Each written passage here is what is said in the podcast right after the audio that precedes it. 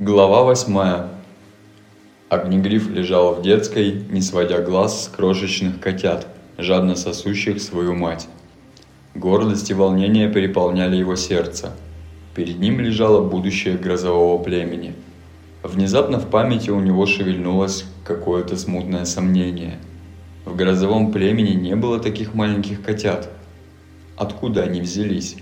Он оторвал взгляд от котят, чтобы посмотреть на их мать – но увидел лишь переливающуюся серебристо-серую шерстку. У королевы не было лица. Огнегриф поперхнулся криком. Парализованный ужасом он смотрел на королеву, но ее очертания вдруг начали расплываться и таять во тьме. Котята зашевелились и громко запищали от страха и одиночества.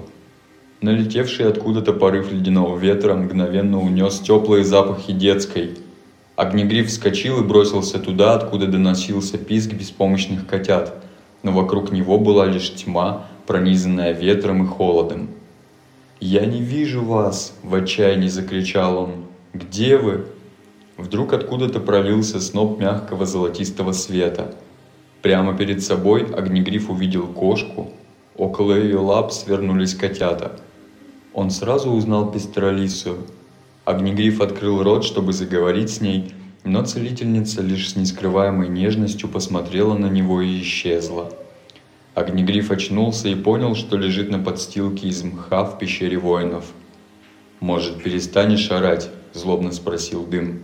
«Ты никому спать не даешь». Огнегриф сел. «Прости», – пробормотал он, не сводя глаз с центра пещеры, где обычно спал коготь.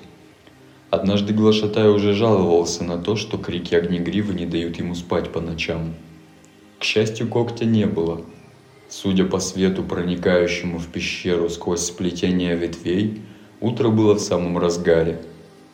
Огнегриф торопливо начал вылизываться, стараясь скрыть от дыма, насколько потряс его только что увиденный сон. Какие-то перепуганные брошенные котята, исчезнувшая мать. Что это могло означать? Возможно, это пророчество. Но о чем? И о ком? В грозовом племени нет таких маленьких котят. Видя, что огнегриф занят умыванием, дым бросил на него испепеляющий взгляд и удалился.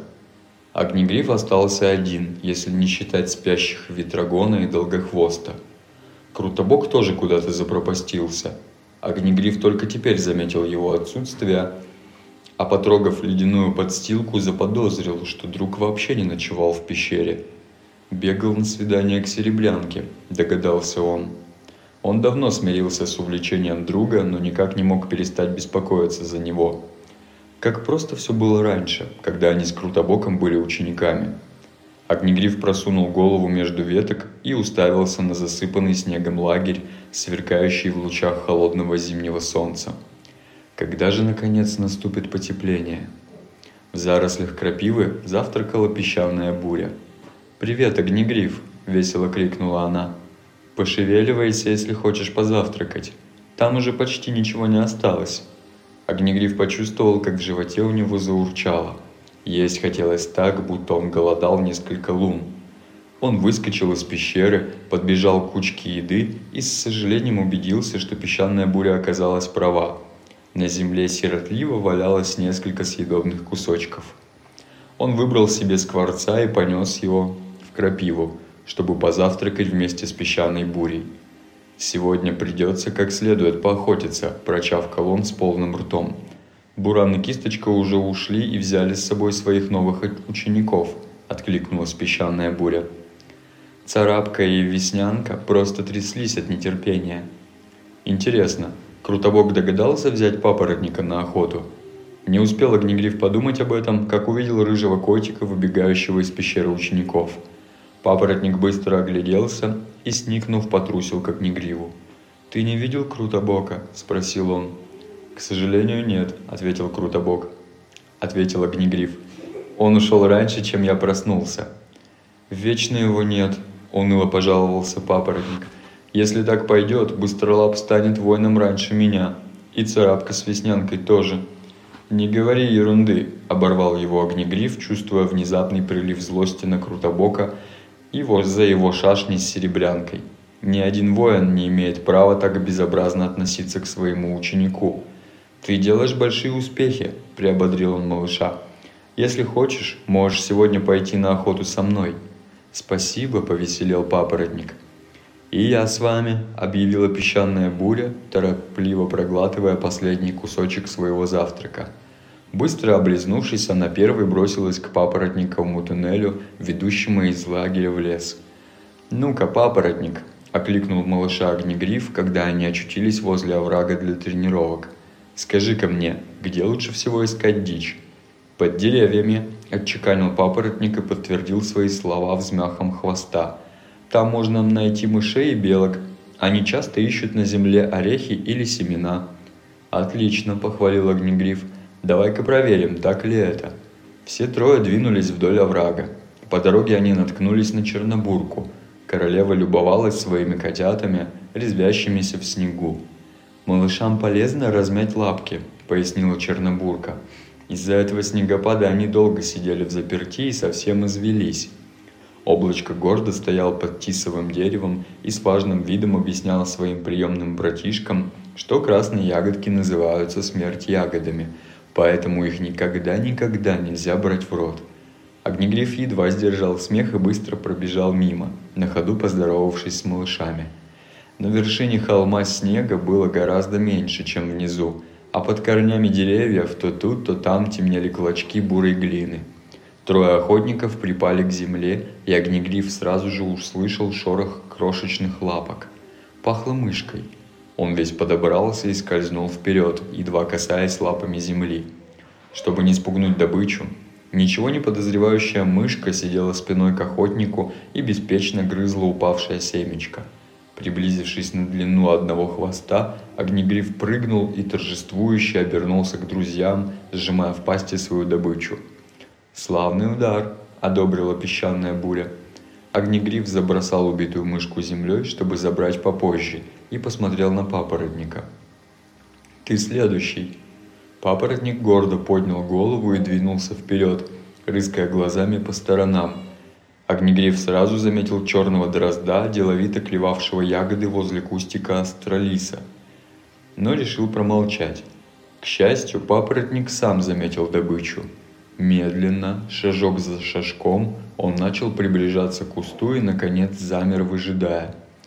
Огнегриф видел, как колышется от напряжения рыжий загривок котика, и понял, что пауза слишком затянулась. Дрозд почуял опасность и взлетел, но папоротник все же успел прыгнуть ему вслед и сильным ударом сбил на землю.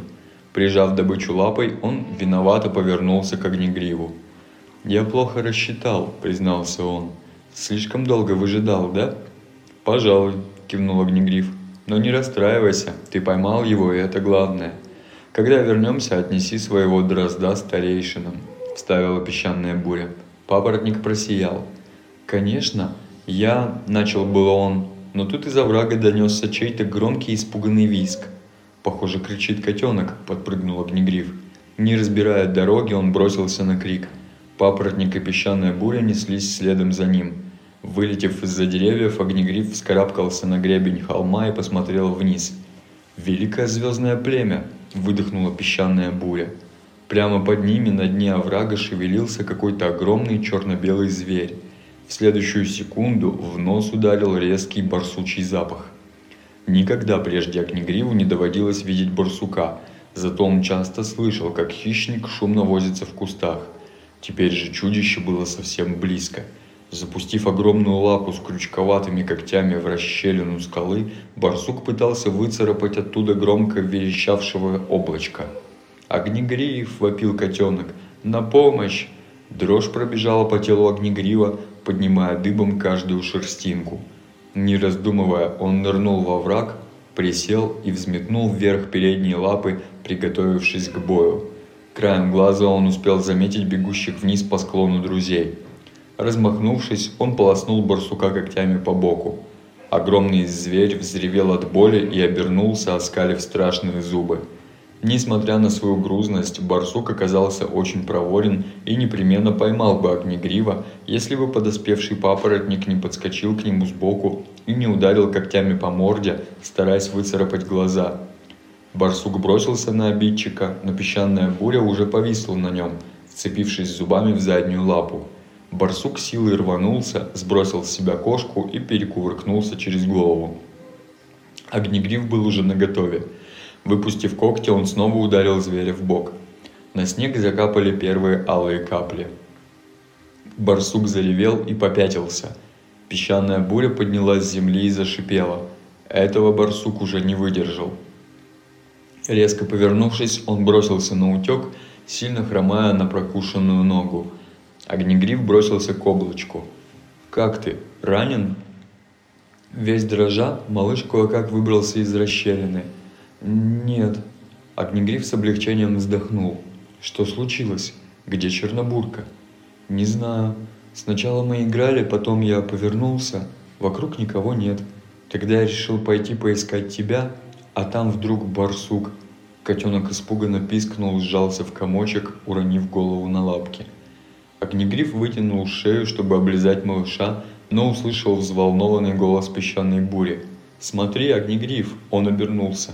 Папоротник неподвижно лежал на боку. Кровь текла из его задней лапы, окрашивая снег. «Ничего страшного», – простонал он, пытаясь подняться. «Лежи, мы сейчас посмотрим», – велела песчаная буря. Огнегриф подбежал к ученику и быстро осмотрел рану. К счастью, она оказалась длинной, но не глубокой, а кровотечение почти прекратилось. «Звездное племя хранит тебя», – с облегчением вздохнул Огнегриф. «Ты спас меня от зубов этого вонючки. Ты настоящий храбрец-папоротник». Глаза маленького ученика вспыхнули от радости. «Какой я храбрец!» – смутился он. «Я даже подумать ни о чем не успел». «Ты поступил как настоящий воин», – поддержала песчаная буря. «Но откуда барсук мог взяться здесь, среди бела дня? Они ведь, наверное, охотятся по ночам?» «Наверное, голодал, как и мы», – предположил Огнегриф. «Иначе он ни за что не напал бы на такого крупного зверька, как наше облачко». Он повернулся к котенку, бережно поставил его на лапы. «Пошли в лагерь». Песчаная буря помогла папоротнику подняться с земли и пошла рядом, дожидаясь, пока он скарабкается вверх по склону. Огнегриф шел с облачком, который, вопреки обыкновению, старался держаться как можно ближе к нему. Взобравшись на холм, они увидели Чернобурку. Королева металась возле лагеря, отчаянно выкрикивая имя своего приемыша. Встревоженные криками, ей навстречу стали высыпать и другие коты – Огнегриф успел заметить ветрогоны и дыма и тут же привычно замер, увидев вылезающего из папоротников когтя. Чернобурка подбежала к облачку и принялась горячо вылизывать его, взволнованно повторяя. «Где ты был? Я искала тебя повсюду. Я с ног сбилась. Разве можно убегать от мамы?» «Я вовсе не убегал», — возразил котенок. «Что тут происходит?» — рявкнул коготь, протискиваясь вперед. Пока Огнегриф рассказывал о нападении барсука, Чернобурка продолжала яростно приглаживать языком растрепанную шерстку облачка. «Мы его прогнали», — закончил Огнегриф. Папоротник вел себя как настоящий воин. Коготь по-прежнему не сводил с него горящих желтых глаз, но Огнегриф спокойно выдержал его взгляд. На этот раз ему нечего было стыдиться, и он не чувствовал себя виноватым. «Отправляйся к Щербатой и покажи ей свою лапу», — велел глашатай папоротнику. «Что же касается тебя...» Он обернулся и угрожающе смерил глазами облачко. «Как ты смел подвергать себя такой опасности? Или ты считаешь, что у наших воинов нет других дел, кроме как спасать тебя?» Облачко робко прижал ушки к голове. «Прости меня, коготь, я не хотел». «Не хотел он», Неужели тебя до сих пор не научили чему-нибудь более полезному, чем постоянно ввязываться во всякие неприятности? Он еще совсем малыш, ласково возразила Чернобурка, укоризненно глядя на глашатая своими светлыми зелеными глазами. Коготь ощерил зубы и зашипел. «Малыш, да от этого малыша больше неприятностей, чем от всех остальных котят вместе взятых», – заорал он. «Пришло время преподать ему хороший урок. Давно пора приставить его к какому-нибудь полезному делу. Огнегриф открыл рот, чтобы броситься на защиту племянника. Во-первых, облачко попал в беду случайно, а во-вторых, пережитый ужас стал ему хорошим уроком за непослушание. Не хватит ли с малыша? но коготь не дал ему и слова вставить. «С сегодняшнего дня будешь ухаживать за старейшинами», — приказал он облачку. «Будешь выносить грязные постели и приносить свежий мох на новые подстилки. Проверяй, довольно ли у них еды, вытаскивай клещей из их шерсти». «Клещей?» — воскликнул облачко от отвращения, забыв о страхе перед глашатаем. «С какой стати я должен этим заниматься? Почему они сами не могут искать своих клещей?» «Потому что они старейшины», – прошипел коготь. Если ты хочешь когда-нибудь стать учеником, тебе придется хорошенько усвоить законы племени. Он гневно посмотрел на облачко и закончил. Отправляйся немедленно и не смей оставлять работу без моего разрешения. Облачко дерзко поднял голову, но не посмел второй раз возразить глашатаю. Выдержав грозный взгляд когтя, он повернулся и кинулся в туннель. Чернобурка с горестным криком бросилась вслед за ним – «Я всегда был против того, чтобы приносить в племя домашних котят», — фыркнул коготь. Он обращался к дыму, но при этом не сводил глаз с, огнегривна, с огнегрива, явно вызывая его на спор. Огнегриф отвернулся. «Пошли, папоротник», — тихо сказал он, подавляя гнев. Сейчас он не мог позволить себе открыто сцепиться с когтем. «Я помогу тебе дойти до Щербатой». «А я вернусь и подберу нашу добычу», — предложила песчаная буря. Надеюсь, вы не хотите, чтобы этот барсучище нашел ее и слопал?» С этими словами она кинулась вверх по склону. «Спасибо!» — крикнул ей вслед огнегриф и повел папоротника в лагерь. С каждым шагом ученик хромал все сильнее и выглядел очень измученным. Подойдя к туннелю, огнегриф изумленно попятился. Из лагеря в сопровождении Щербатой медленно выходил хвостолом. Охранявшие его чистокол и долгохвост бежали сзади, сердито переговариваясь между собой. «Должно быть, мы спятили, если разрешаем ему такие вольности», – ворчал Долгохвост. «А ну как он сбежит?» «Куда он сбежит?» – прикрикнула на него Щербатая. «Скорее ежи полетят». «Что за безмозглый комок шерсти?» – проворчала она, осторожно сгребая снег с гладкого камня. Расчистив площадку, она подвела к ней хвостолома – тот молча сел, подставив солнцу ослепшую морду и жадно втянул ноздрями зимний воздух. «Сегодня хороший денек», — приговаривала старуха, тесно прижимаясь к нему, и голос ее дрожал от нежности. «Скоро снежок-то растает, и начнется сезон юных листьев. В лесу будет полным-полно жирной и вкусной дичи. Вот тогда-то ты совсем поправишься, верно?» Слушая ее ласковое бормотание, Огнегриф вспомнил о том, о чем не знал ни один кот. Даже сам хвостолом не догадывался, что старая целительница приходится ему родной матерью. Бывший предводитель неподвижно сидел на камне, безучастный к добрым словам Щербатой. Заглянув в глаза старухи, Огнегриф прочел в них такую боль, что невольно вздрогнул. Закон запрещает целителям иметь детей, поэтому в свое время Щербатой пришлось отказаться от своего сына и отдать его на воспитание другой королеве. А совсем недавно, когда шайка звездолома напала на лагерь грозовых котов, Щербатая выцарапала сыну глаза, спасая себя и свое племя. И все же она продолжала любить хвостолома, хотя понимала, что значит для него не больше, чем любая другая кошка из грозового племени. Поняв это, Огнегриф едва не расплакался от жалости к старухе. «Я все расскажу когтю», Возбужденно крикнул чистокол, взбираясь на камень, на котором сидел слепой кот. Он не велел разрешать пленнику покидать лагерь. Огнегриф одним прыжком очутился возле вопящего кота, так что его морда почти коснулась усов чистокола и зашипел. Насколько я понимаю, нашу предводительницу до сегодняшнего дня звали Синей Звездой. Как ты думаешь, чье слово для нее будет значить больше? Твое или целительницы племени? Чистокол сел на задние лапы, губы его раздвинулись, обнажив десны. Огнегриф услышал за спиной предостерегающее шипение папоротника и напрягся, ожидая нападения долгохвоста. Однако Щербатая не позволила ему строить драку. «Это что вы тут затеяли? Что стряслось с папоротником?» – встревоженно спросила она, свешивая с края скалы свою плоскую полосатую морду. Его барсук поцарапал, — объяснил Огнегриф, бросив последний злобный взгляд на чистокола. Старая кошка тяжело спрыгнула со скалы и принялась тщательно осматривать и обнюхивать раненую лапу. «Жить будешь», — выдохнула она наконец. «Отправляйся к моей пещере. Найдешь там свою сестру. Она даст тебе трав, чтобы сделать примочку». «Спасибо, щербатая», — мяукнул папоротник и захромал прочь. Огнегриф пошел за ним, но перед самым входом в туннель что-то заставило его оглянуться.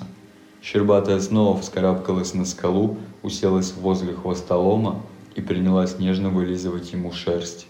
Огнегриф даже расслышал тихое бормотание, с каким кошка мурлычет над своими котятами. Но хвостолом оставался по-прежнему безучастен. Он даже не повернулся к старухе и не попытался лизнуть ее в ответ. Грустно вздохнув, Огнегриф нырнул в туннель. Он знал, что на свете немного найдется уз, прочнее тех, что связывают мать с ее детьми. Щербатый до сих пор чувствует связь с сыном несмотря на все страдания, которые принес ей хвостолом. Он убил своего отца, он был кровавым кошмаром для собственного племени. Он возглавил шайку бродяг и напал на грозовое племя. И тем не менее, в каком-то уголке души, он до сих пор остается для матери маленьким любимым котенком. Так каким же образом камень и невидимка оказались отлучены от матери?